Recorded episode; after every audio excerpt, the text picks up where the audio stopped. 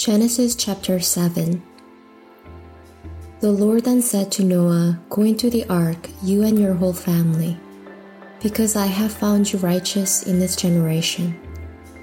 Take with you seven pairs of every kind of clean animal, a male and its mate, and one pair of every kind of unclean animal, a male and its mate, and also seven pairs of every kind of bird, male and female to keep their various kinds alive throughout the earth. Seven days from now, I will send rain on the earth for forty days and forty nights. And I will wipe from the face of the earth every living creature I have made.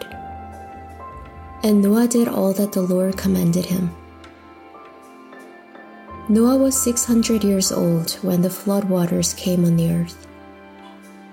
And Noah and his sons and his wife and his sons' wives entered the ark to escape the waters of the flood. Pairs of clean and unclean animals, of birds and of all creatures that move along the ground, male and female, came to Noah and entered the ark as God had commanded Noah. And after the seven days, the flood waters came on the earth. In the six hundredth year of Noah's life, on the seventeenth day of the second month.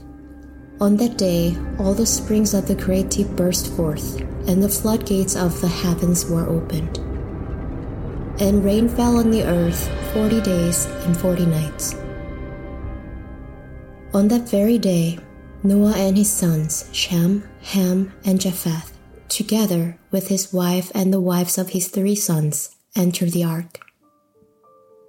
They had with them every wild animal according to its kind, all livestock according to their kinds, every creature that moves along the ground according to its kind, and every bird according to its kind, everything with wings. Pairs of all creatures that have the breath of life in them came to Noah and entered the ark. The animals going in were male and female of every living thing as God had commanded Noah. Then the Lord shut him in. For forty days the flood kept coming on the earth. And as the waters increased, they lifted the ark high above the earth. The waters rose and increased greatly on the earth. And the ark floated on the surface of the water. They rose greatly on the earth and all the high mountains under the entire heavens were covered. The waters rose and covered the mountains to the depth of more than 15 cubits.